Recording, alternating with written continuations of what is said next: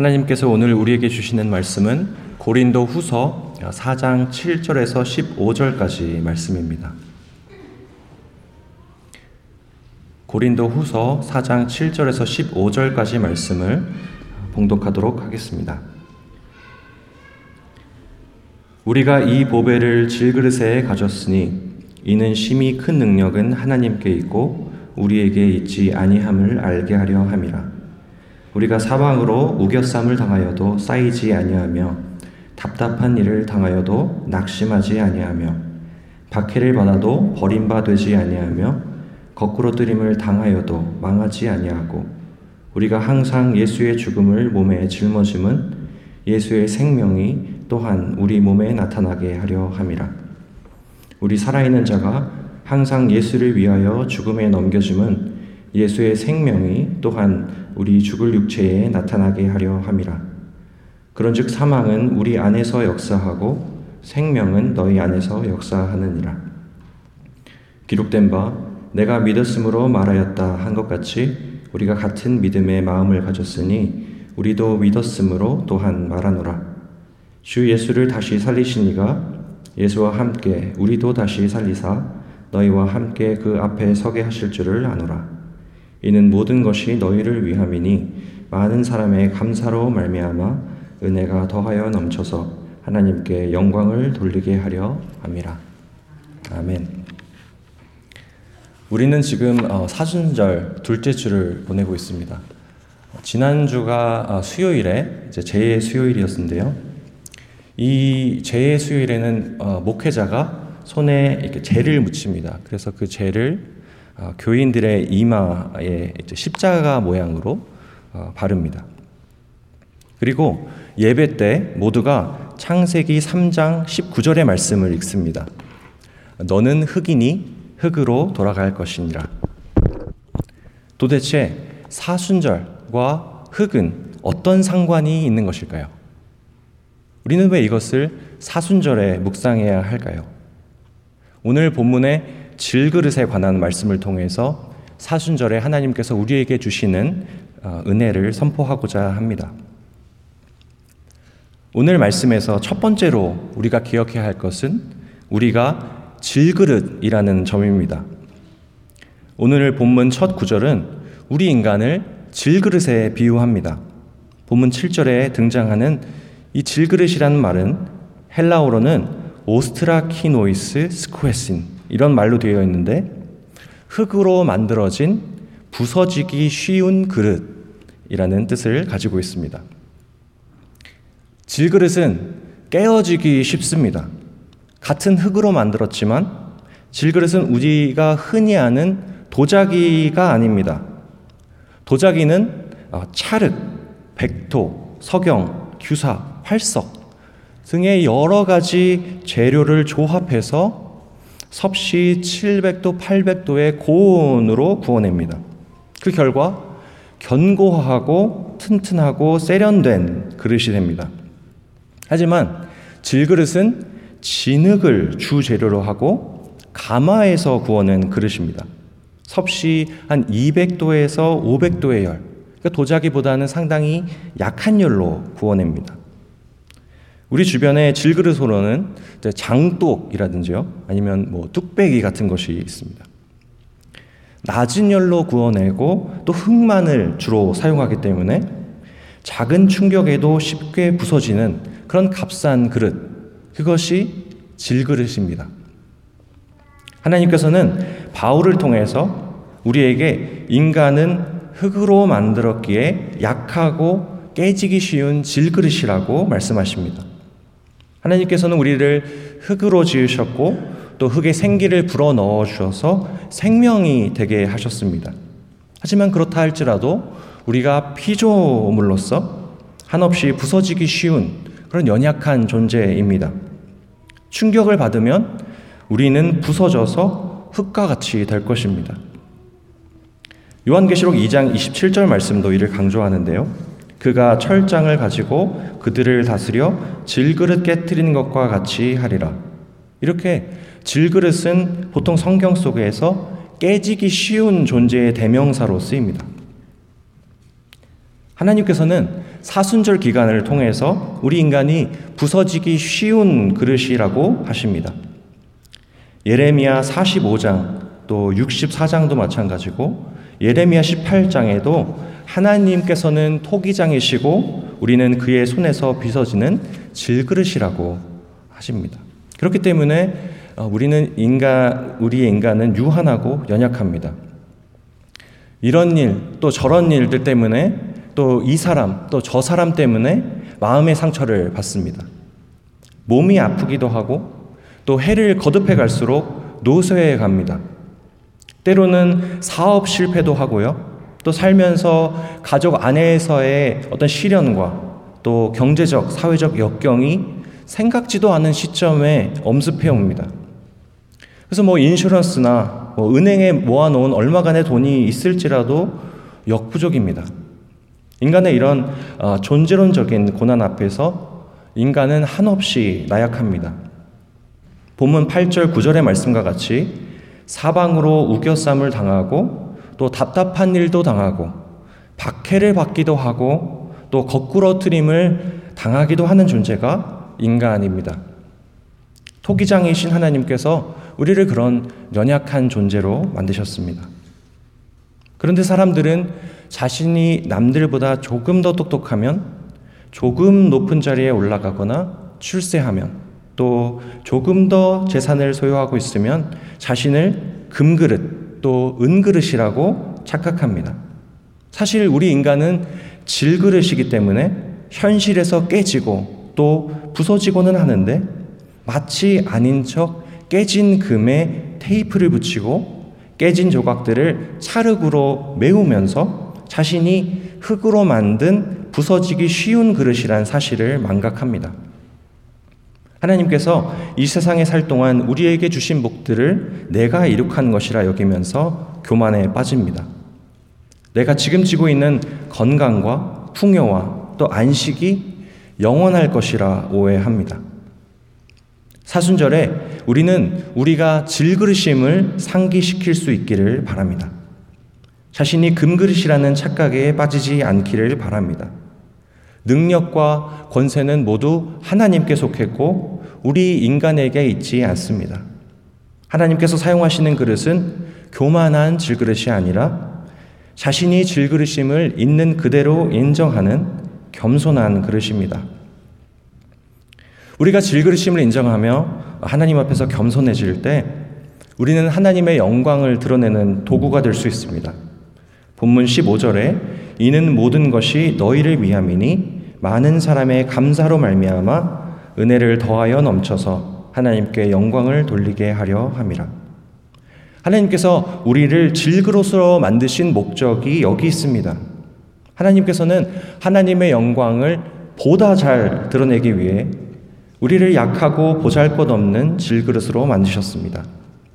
우리가 연약하기 때문에 하나님께서 주신 것에 더 감사할 수 있게 되고 연약한 존재인 우리를 하나님의 위대한 일에 쓰시는 것을 다른 사람들이 보고 그 존재를 위대하게 하신 하나님의 능력과 위엄에 영광을 돌리게 합니다. 구약과 신약을 통틀어서 하나님의 부름을 받은 사람들은 모두 이 질그릇과 같은 연약한 사람들이었습니다. 야곱은 아버지를 속였고 형의 뒤통수를 쳤고 어, 위대한 모세도 젊은 시절 혈기가 많아서 사람을 어, 때려 죽이고 미디안 광야로 도망쳐서 40년을 도망자로 살았습니다. 사사기의 용사 기드온은 자기가 수확한 밀을 밀 타작틀에 어, 타작하면 혹 적들이 그 소리를 듣고 어, 농산물을 빼앗을까 싶어서 숨어서 포도주 틀에 밀을 타작했습니다. 대선지자로 일컬어지는 예레미야는 누구보다 말을 잘해야 하는 그런 선지자였지만 나이가 어렸고 말을 잘 할 줄 몰랐습니다. 오늘 본문의 바울도 마찬가지입니다. 고린도후서 12장 7절 여러 계시를 받은 것이 지극히 크므로 너무 자만하지 않게 하시려고 내 육체의 가시 곧 어, 사탄의 사자를 주셨으니 이는 나를 쳐서 너무 자만하지 않게 하려 하심이라. 바울은 자기의 몸에 있는 육체의 가시로 평생을 고생했습니다. 이렇듯 연약한 질그릇 같았던 그들을 하나님께서는 하나님의 영광을 위해서 사용하셨습니다. 하나님께서는 금그릇이 아니라 자신이 질그릇임을 뼈저리게 느끼며 하나님 앞에서 자신을 낮췄던 사람들을 영광과 또 은혜의 통로로 사용하십니다. 고린도후서 2장 16절 항상 우리를 그리스도 안에서 이기게 하시고 우리로 말미암아 각 처에서 그리스도를 아는 냄새를 나타내시는 하나님께 감사하노라. 육체의 연약함 속에서도 하나님의 복음을 담대히 증거하며 예수 그리스도를 쫓아 살던 바울의 사역으로부터 고린도 교회 교인들은 그리스도를 아는 냄새, 생명에서 어, 생명에 이르게 하는 냄새를 맡았습니다. 또 고린도 후서 12장 9절 10절에서도 마찬가지입니다. 나에게 이르시기를 내 은혜가 내게 족하도다. 이는 내 능력이 약한 데서 온전하여 짐이라 하신지라. 그러므로 도리어 크게 기뻐함으로 나의 여러 약한 것들을 대하여 자랑하리니 이는 그리스도의 능력이 내게 머물게 하려 함이라. 그러므로 내가 그리스도를 위하여 약한 것들과 능욕과 궁핍과 박해와 곤고를 기뻐하노니 이는 내가 약한 그때에 강함이라. 바울은 인간의 육체가 연약하고 또 유한하기에 그리스도의 죽음과 부활의 능력이 자신 안에 머물 수 있었다고 고백합니다. 바울은 이와 같이 나약하고 또 깨지기 쉬운 질그릇 같았기에 바울 안에 살아계신 예수님을 드러내고 그것을 통해서 하나님의 영광을 드러낼 수 있었습니다.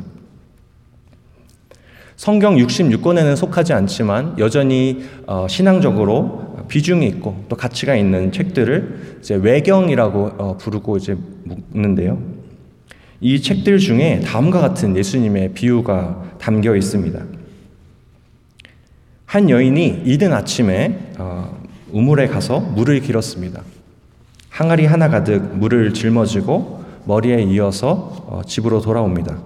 그런데 그 여인의 항아리는 금이 간 항아리였습니다.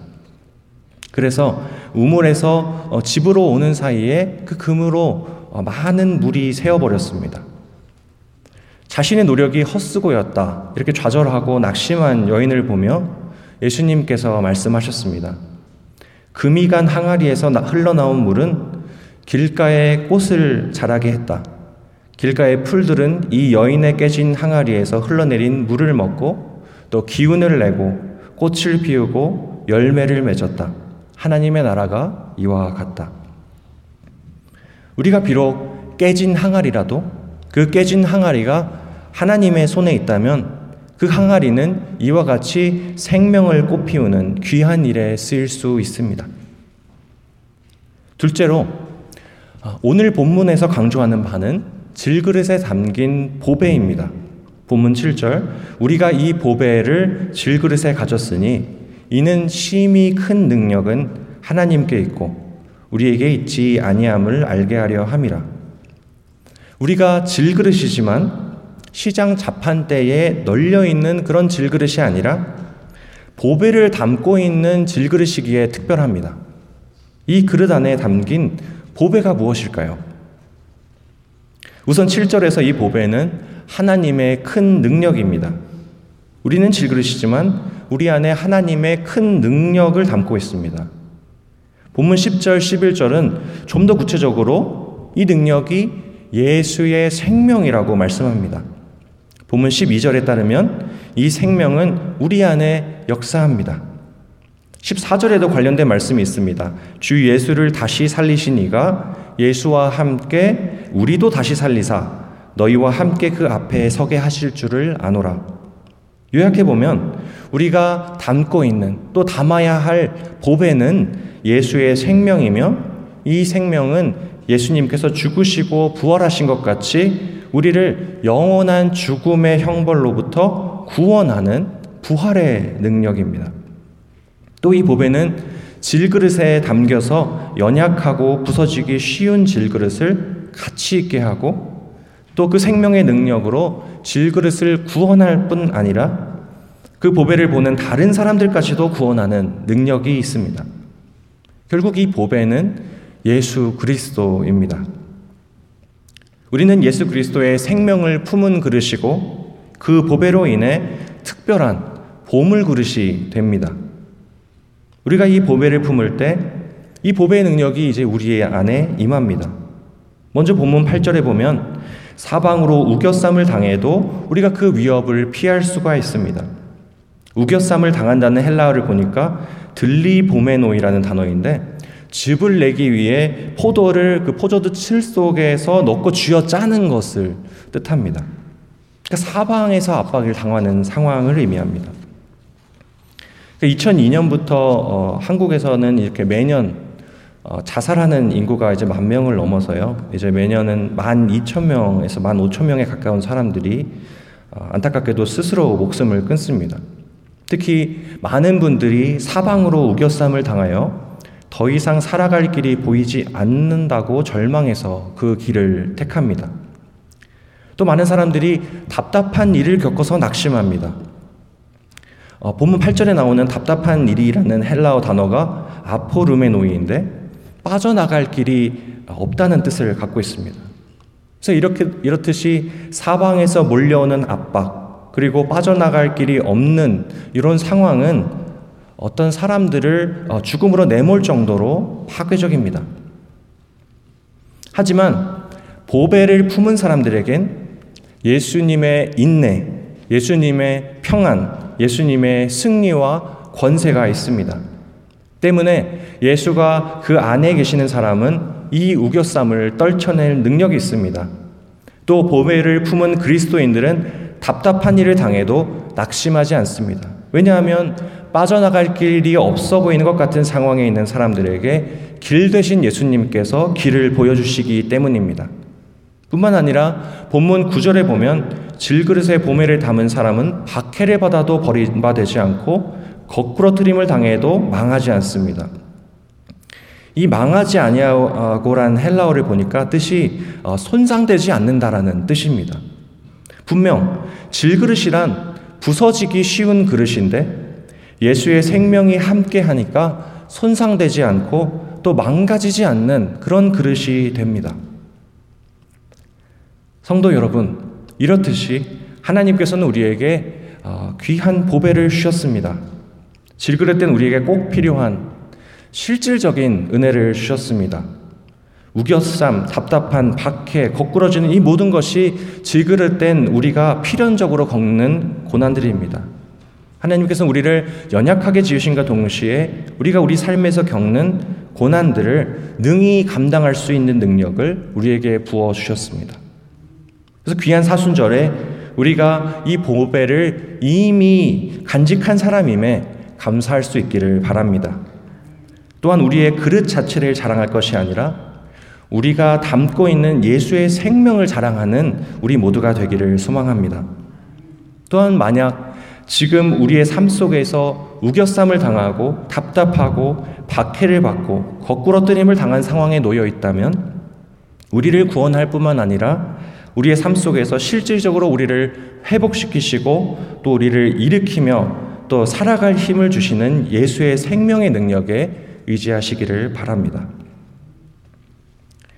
셋째로 오늘 말씀은 우리가 이 특별한 보배를 품은 그릇으로서 우리가 가진 보배를 드러내고 또 전해야 한다고 말씀합니다.